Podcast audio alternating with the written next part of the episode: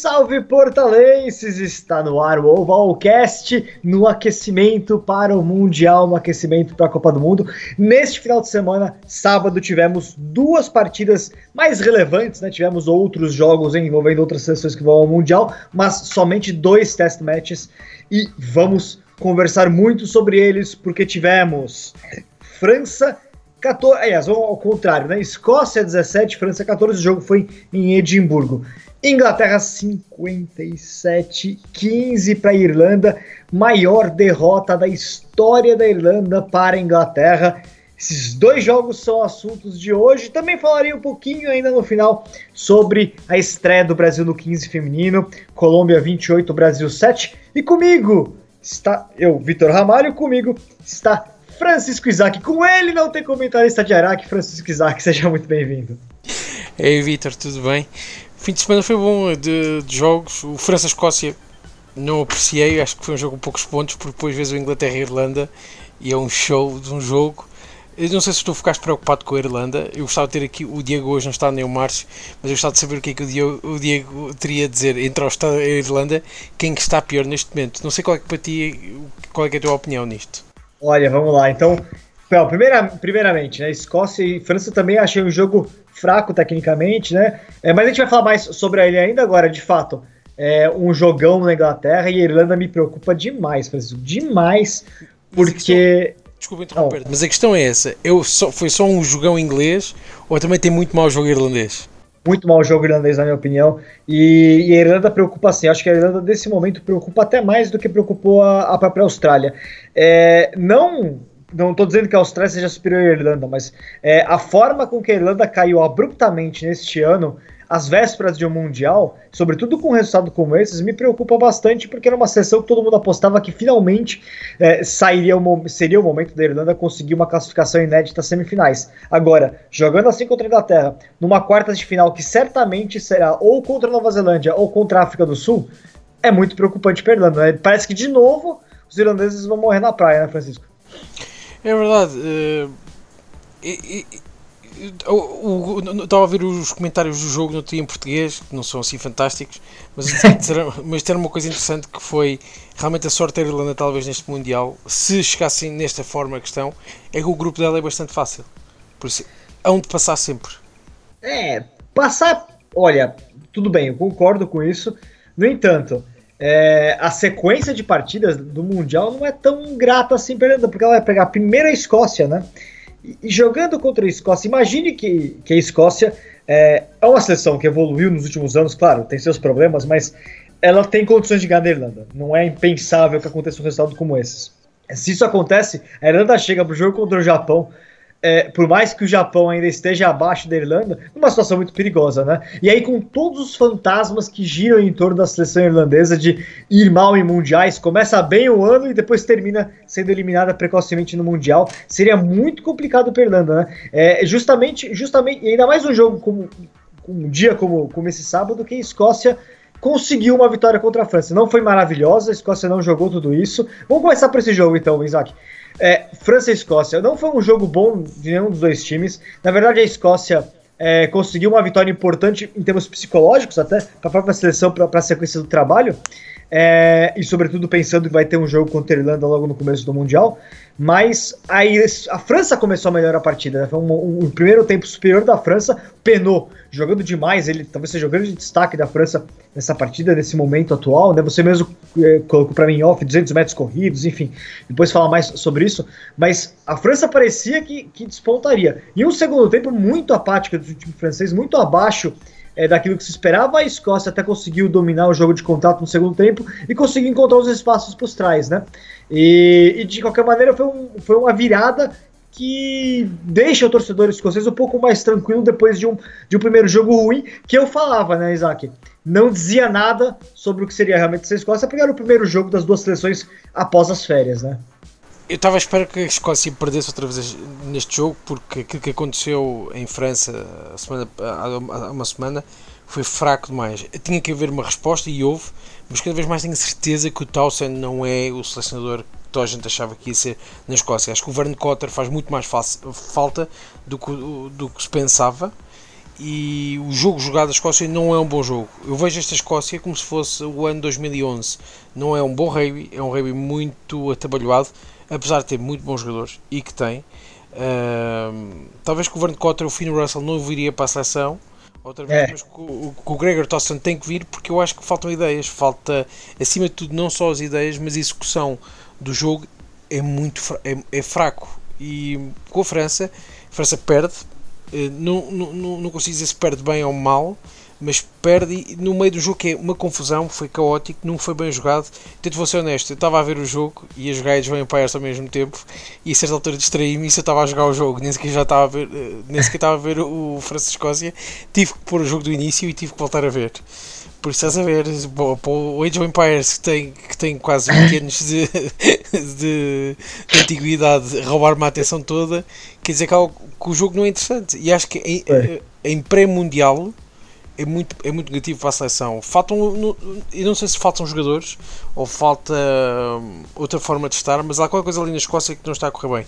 E eu Olha. acho que, eh, não, desculpa, só para acabar isto, não tinha ali uma coisa que a França ia ser o Dark Horse uh, que é uma expressão inglesa que é o tipo cavalo de Troia, por isso que toda a gente acha que é fraco, que, que é uma coisa que não vale nada e afinal tem surpresa lá dentro do Mundial e começa a achar que esta França, quando quer e quando se une, é uma seleção muito perigosa, especialmente nas linhas 3 quartos.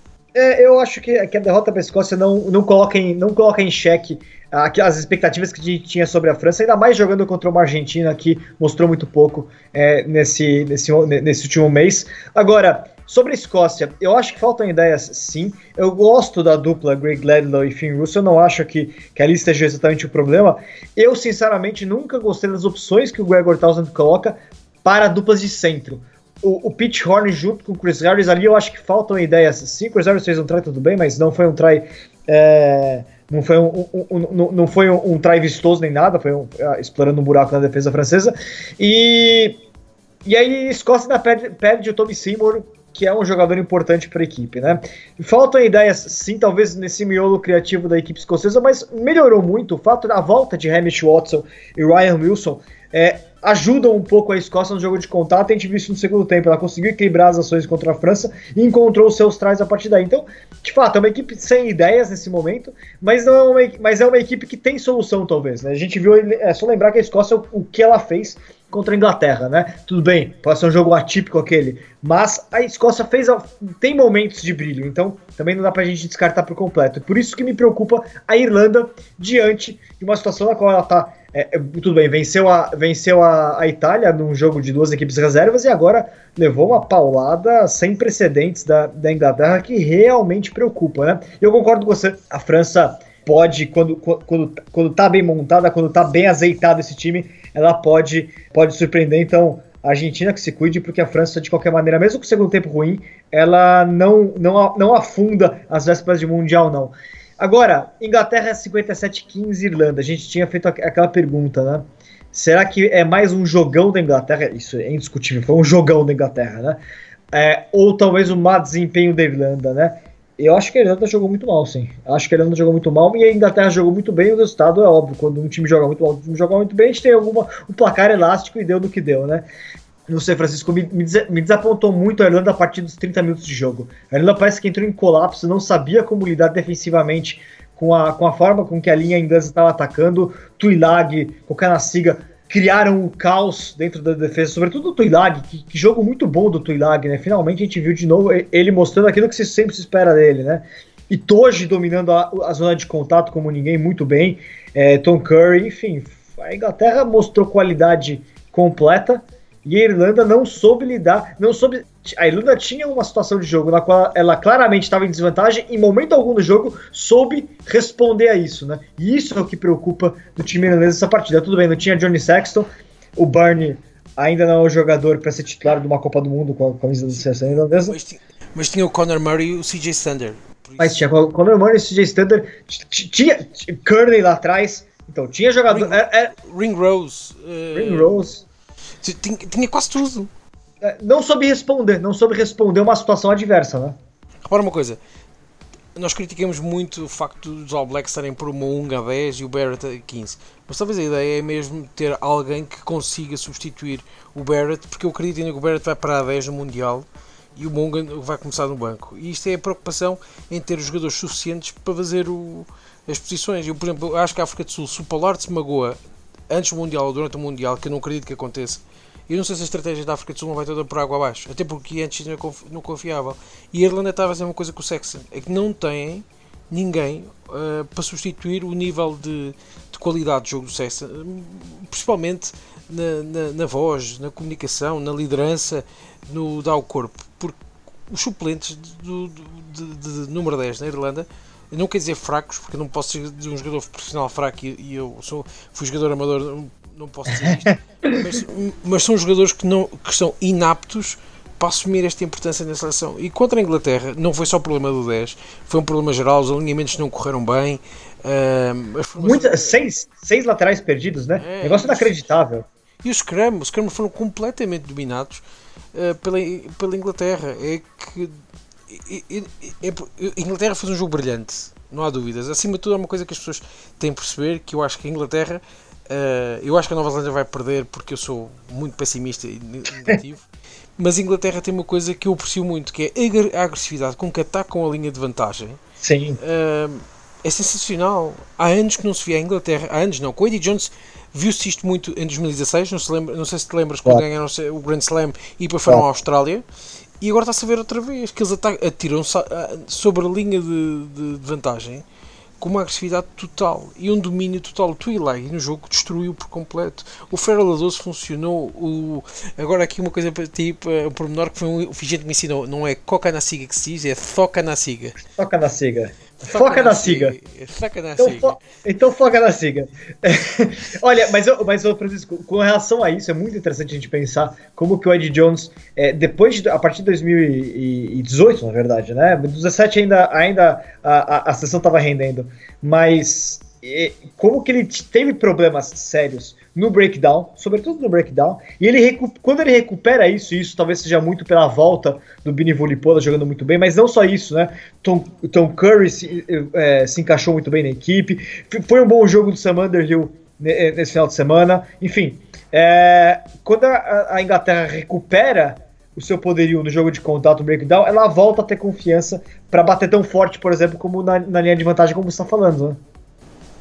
É, exatamente. Uh Lembras-te este, este ano, quando a Inglaterra foi ganhar a Irlanda, que muito discutia-se que os irlandeses. Discutia-se não, que apresentou-se que os números da Irlanda na placagem, na, primeira placagem na placagem agressiva, agora estou-me a esquecer do, do nome, foram muito fracos. A placagem dominante, é isso, peço desculpa. Sim.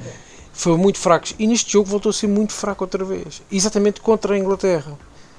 Eu não sei, eu vejo a Irlanda, os jogadores da Irlanda muito cansados, muito desgastados talvez estão a, a colocar-se em forma, tudo bem, mas estamos em fase de pré-mundial e não vejo a Irlanda no mesmo nível que a Inglaterra. Até vou ser muito honesto, não vejo o País de Gales sequer ao nível da Inglaterra.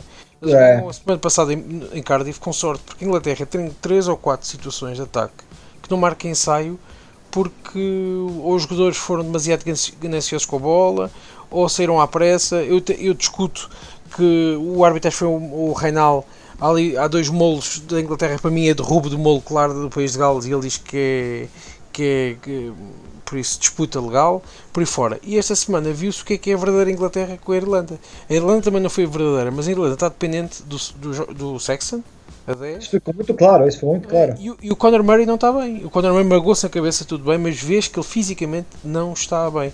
e saiu, e saiu aos, aos 30 e. Aos, aos, na verdade, no intervalo da partida, né? É, intervalo. Eu acho que ele devia ter saído no momento em que ele tenta placar o Johnny May e bate e fica estatelado no chão.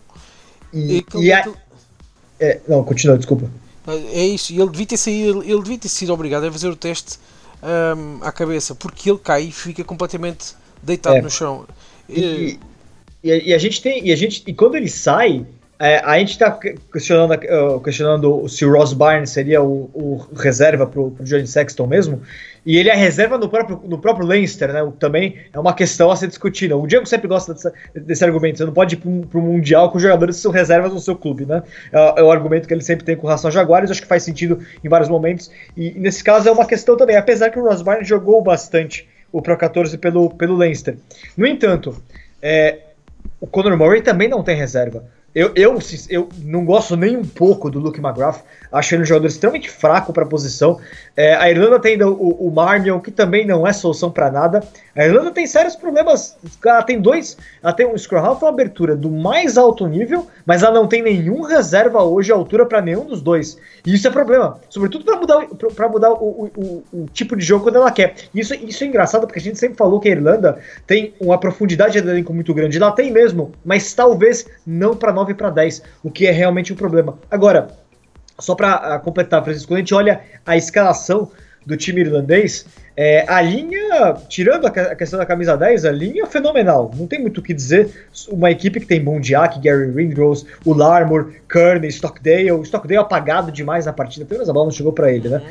É, agora, apesar que ele que criou o primeiro try do Larmor, foi ele que chutou aquela bola, se não me engano, né? É, exatamente. No, no entanto, é, quando a gente olha pro, pro, pro package forwards, a terceira linha, Peter O'Mahony, CJ Sterner, dos sonhos. ninguém, ninguém tem muito o que comentar. Agora, fiquei pensando se o Josh Vanderfleer seria realmente o jogador ele que bateu recorde de, de, de tackles na, no Pro 14 e tudo mais. Não sei se ele seria realmente o jogador que ainda precisa para a terceira linha. Mas talvez tenha um, tenha um problema a primeira linha é sempre a, a praticamente a mesma, né? Healy, West mas a segunda linha é um, talvez seja um problema, né? Entrou o Klein, que também é um jogador entrando, é, ganhando as primeiras internacionalizações às vésperas do Mundial, jogando com o Henderson, que também não é o, o, o segunda linha titular absoluto da equipe, então talvez tenha um ali, ali houve um problema, né? Sobretudo quando a gente olha o desempenho dos laterais, né? É, exatamente. Os, os alinhamentos, os lineouts, os, laterais, como vocês chamam, eh, no Brasil, eh, foram muito maus. O, o comentador do, do, da Sport TV que estava a dizer ao jogo diz que não percebia porque é que a Irlanda estava sempre a pôr nos últimos 10 metros no terceiro uh, saltador quando devia pôr no primeiro. E eu explico rapidamente: é que no primeiro estava o Itoja e é quase impossível. Ah, sim. É quase impossível garantir uma bola contra o Itoja. Por melhor que seja, o Itoja ou consegue sacar a bola ou consegue agarrar o saltador no momento em que ele, que ele apanha a bola. Por isso, ele depois prende a bola, vão ao chão e a formação ordenada para a Inglaterra. É isto. Agora, olhando, uh, a Irlanda está a voltar a ter um problema que foi em 2015. Eu não sei se, tu, eh, se as pessoas lembram, tu lembras-te perfeitamente, que começaram a ter várias lesões no caminho Sim. para o Mundial e depois no Mundial tiveram um jogo de, dos quartos finais com a Argentina. E é por isso que eu acho que na altura a Argentina estava a jogar muito bem, mas não mereceu, não, não jogou tão uma verdadeira Irlanda, porque a Irlanda estava com menos 8 jogadores naquele jogo. Uh, e neste, neste momento, estavas a falar do Jorge Van Fleer muito bem. Acho que falta acima de tudo em, em Irlanda o Sean O'Brien, que, que magoa-se que não vai ao Mundial e que faz muita falta o Sean O'Brien na liderança, no breakdown, na, na plagagem dominante. Apesar, e, e, mesmo no carregar da bola, porque o Jorge Van Fleer não é um jogador fantástico a levar a bola à frente, nem é uma voz. Ele é um grande tacleador, mas só, né? É isso. E depois, ele, é um, ele é um grande tacleador, mas. E, e vês que há ali vários problemas. Eu, eu, eu se jogasse contra a Irlanda, uh, um, dos meus, um, um, dos meus objetivos era pôr pressão constante no canal entre o Conor Murray e o, o, o Sexton, tendo o, o, centro ou um terceira linha a cair imediatamente em cima do Sexton para o magoar fisicamente pelo não conseguir dar o ritmo de jogo que a Irlanda precisa. E neste momento, a Inglaterra fez isto com, no jogo com o Murray e com Agora ajuda-me. O Ross Byrne. O Ross Byrne. Ah. Pronto, e visto que, que, a coisa não correu bem, o Joey Cranberry faz muita falta, verdade, e, e acho que a decisão dele ter saído do Leinster para o Munster, certo? Sim. Para o Munster foi a coisa correta porque ele alimenta. Agora, teve uma lesão, são 6 a 8 semanas, vai recuperar tempo no Mundial, mas não vai estar fisicamente no topo quando entrar no Mundial. A sorte da Irlanda, mais uma vez, é a fase de grupos que é um grupo fácil, é um grupo que eles vão conseguir passar em primeiro ou em segundo, pelo menos num dos lugares passam. É, aqui, aqui ó, Francisco, vamos, vamos observar, antes de, já que a gente está na certa final do programa também, vamos analisar, que, já que a gente está pensando, se preocupando com a Irlanda, olha a sequência que a Irlanda tem na Copa do Mundo. Eu, eu, eu, concordo com você que é um grupo fácil, mas é, um, mas é, um, é um, uma, uma, uma tabela bastante arriscada para a Irlanda se ela entrar dessa maneira, porque ela estreia contra a Escócia. Com a Escócia, exatamente. Por isso, isso já é um problema. Se ganhar a Escócia, faz lá 4 pontos. Vamos imaginar 4 pontos e ponto pontos. Vá. Tá tranquilo. Mas veja, se a Irlanda chega mal e, e, estreia mal, ainda mais com o peso que ela tem de ser uma das favoritas da Copa do Mundo, porque pelo ano 2018 que fez, se ela perde para a Escócia, e, e, e, esse jogo vai ser muito interessante, porque a Escócia sabe que ela vai ter uma oportunidade ali contra uma Irlanda que tá balançando. Né? Não é, é, é o jogo teoricamente mais difícil da primeira fase, é logo o primeiro.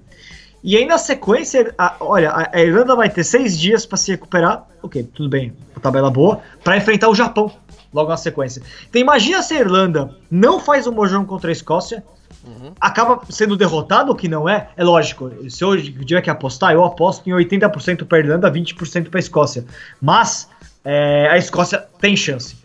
E se isso acontece, a Irlanda vai decidir a sorte dela no jogo seguinte contra o Japão, que vai ter estreado muito bem contra a Rússia, isso não tem nenhuma dúvida. Então, veja como a tabela é bastante ingrata para a Irlanda, né? Não, é, é assim, e o que é que o Japão passa em primeiro? Adorava que o Japão passasse para assustar um bocadinho. E não o Japão vai ser uma caixa de Pandora no Mundial. Não, não sabemos o que, é que, o que é que vai acontecer ou o que não vai acontecer. Aquilo que estava a dizer é certo. É, e se o Márcio quiser adicionar aqui um Fatality à Mortal Kombat, é, é, fácil porque se o Sexton se magoa ou tá, entra no jogo meio tocado e há aqui mais do, uma ou duas lesões ou, ou dois ou três jogadores tocados dentro do jogo é mesmo aquela voz do Fatality do Mortal Kombat. Fatality. E é só esperar que o Japão venha e, e recolha os louros. Aliás, o Japão chega ao. O último jogo é com a Irlanda ou é o penúltimo? O, não, o segundo jogo do Japão é contra a Irlanda. Então é, é a, primeira, a primeira rodada é Japão e Rússia, que vai ser fácil pro Japão. Irlanda contra a Escócia, que é perigoso. E na sequência, Japão contra a Irlanda, né? Pronto, imagina, o Japão se vai ganhar a Rússia com 5 pontos, eh, vai fazer o, o ponto bónus, e chega a Irlanda, e se por acaso ganhar a Irlanda, ou, ou perde por menos de 7 pontos. Uh, eu, não, eu, não, sei o que é que pode aqui. Eu não sei. Isto vai ser tudo. Isto vai ser um grande mistério. Eu acho que a Irlanda neste momento não está a impressionar. Uh, sei, eu olho, continuo a olhar para isto e isto está tudo. Não é virado ao avesso. O Eddie Jones está mais a mostrar mais uma vez que é o mestre do, do, do jogo. A par do Steve Hansen e Warren Gatland, é o melhor selecionador do mundo. Porque pega porque a Inglaterra, toda a gente dizia, o ano passado, com aquele uh, seis, seis nações péssimo, toda a gente dizia que, que, que, que estava a morrer. Afinal, não, a Inglaterra está aí, faz é. um grande jogo, tem sorte em tudo. Repara, todos os jogadores, tem os jogadores todos disponíveis. Uh, o, único, o único jogador que ainda não está pronto é o Jack Noah, mas o resto está tudo bom. Não tem uma única lesão grave na equipa. Uh, claro que a gente fica com medo quando vê o Twilagi entrar no contacto por dizem lá vai o joelho dele outra vez. Sim. Mas ninguém se magoa. A equipa está perfeita e chegam ao Mundial sem, sem, sem um risco, perdem com o País de Gales uma derrota. É, agora, vamos, vamos dar uma olhada, ó, olhando a tabela ainda aqui, a gente vai ter.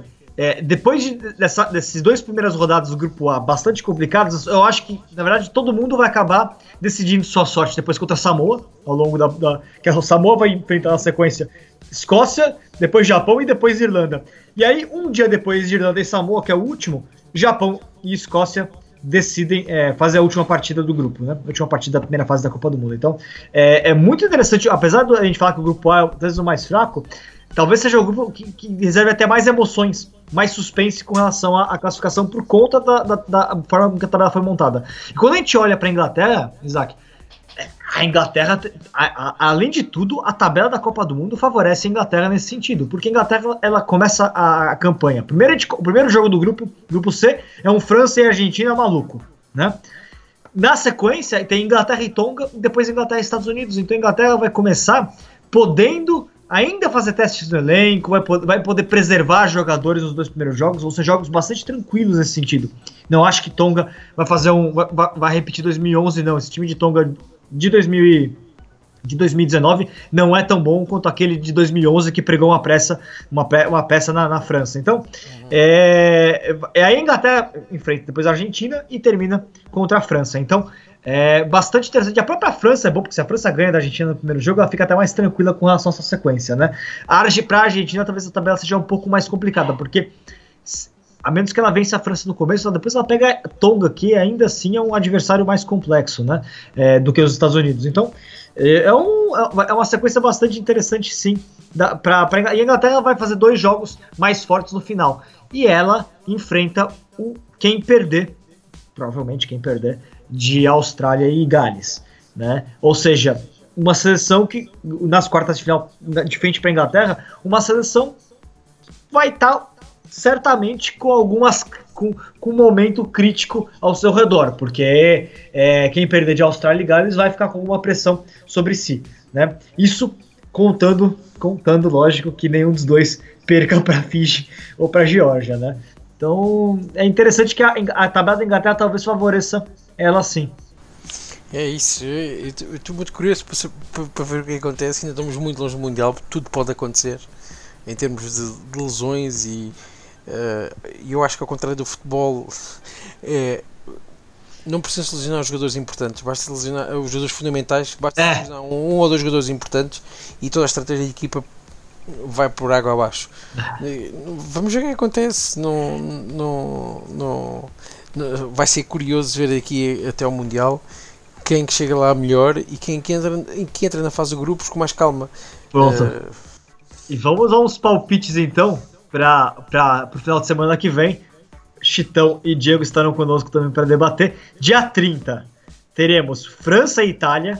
Esse é o jogo que a França precisa mostrar o que, é, o, o que, a, gente, o que a gente quer ver de uma França, né? Evidentemente. Uh, tem o Uruguai e Brasil, mas nem vou discutir muito, porque o Brasil não sei como é que é, ainda não foi revelado que tipo de elenco o Brasil vai mandar para o jogo contra o Uruguai. Teremos Fiji e Tonga, interessante, lógico, sempre. Uhum. Gales e Irlanda, esse talvez seja o jogo mais interessante do final de semana. E Geórgia e Escócia, que vai desafiar a Escócia. Vamos ver, porque a Escócia vai ter que render também. Uma derrota contra a Geórgia seria. Aí o que a Irlanda quer é ver a, Escócia apanhando da Geórgia às vésperas do Mundial, né? O que, você acha? Vamos lá, esses dois, esses dois jogos, sobretudo, Gales, Irlanda, Geórgia e Escócia. Eu espero a Escócia vencendo, mas é um jogo perigoso, né? E Gales e Irlanda, esse sim vai responder muita coisa, né? É o jogo que a Irlanda precisa mostrar que, que ela é mais do que aquilo que a gente viu contra. E vamos ver se o Sexton volta, né? E, ela é, e mostrar que ela é mais do que a gente viu contra a Inglaterra, né? Deixa eu fazer uma pergunta muito rápida. Se a Irlanda ganha o país de Gales, a Nova Zelândia é número 1 um outra vez? É número 1 um novamente, sim. Isto, isto, é o ranking mais estranho do mundo, mas Mas não, não acredito que a Irlanda ganhe o país de Gales. Por mais que vai fazer o, o rebound a seguir uma grande derrota pesada, acho que o Joe Schmidt não está preocupado com os resultados neste momento. Apesar da derrota ser muito grave contra a Inglaterra, não acho que haja o peso de garantir agora resultados. Há peso para garantir resultados só no Mundial. Eu diria o seguinte: é, dia 7 de setembro tem Irlanda e Gales de novo, só que em Dublin. Agora, dia 31 é, é em Cardiff. Eu acho que pro Joe Schmidt o que realmente vai importar é o que o time dele vai fazer no dia 7 de setembro contra a Gales, porque é a véspera de Copa do Mundo. Né? É, exatamente, porque eu não sei dizer, é, é, é, tudo muito difícil neste momento de avaliar.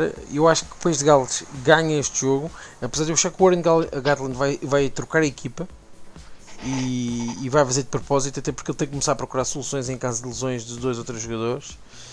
E vamos ver, não sei, a única seleção que eu acho, as duas únicas seleções que não vão tirar o, o, o pé do pedal vai ser a França e a Escócia. Uh, porque eu acho que a Escócia a perder para, uma, para a Geórgia ou, ou, ter um resultado assim por uma vitória só de 5 pontos, ou 3 pontos, ou 7 pontos, ou 10 pontos é gravíssimo. E, Mas o jogo. Pois é, aí está, estás a perceber? Eu acho que a Escócia corre o sério risco de chegar ao Mundial muito torta e já com a dar péssimos sinais. Então, isso tudo só é bom pro Japão. Tanto Escócia como Irlanda mal é bom pro Japão.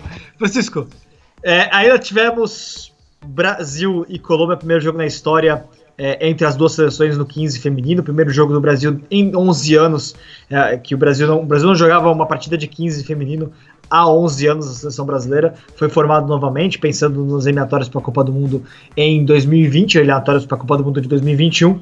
É, vou comentar rapidamente é, o, que eu, o que eu vi foi muito claro, né? 28 a 7 para a Colômbia.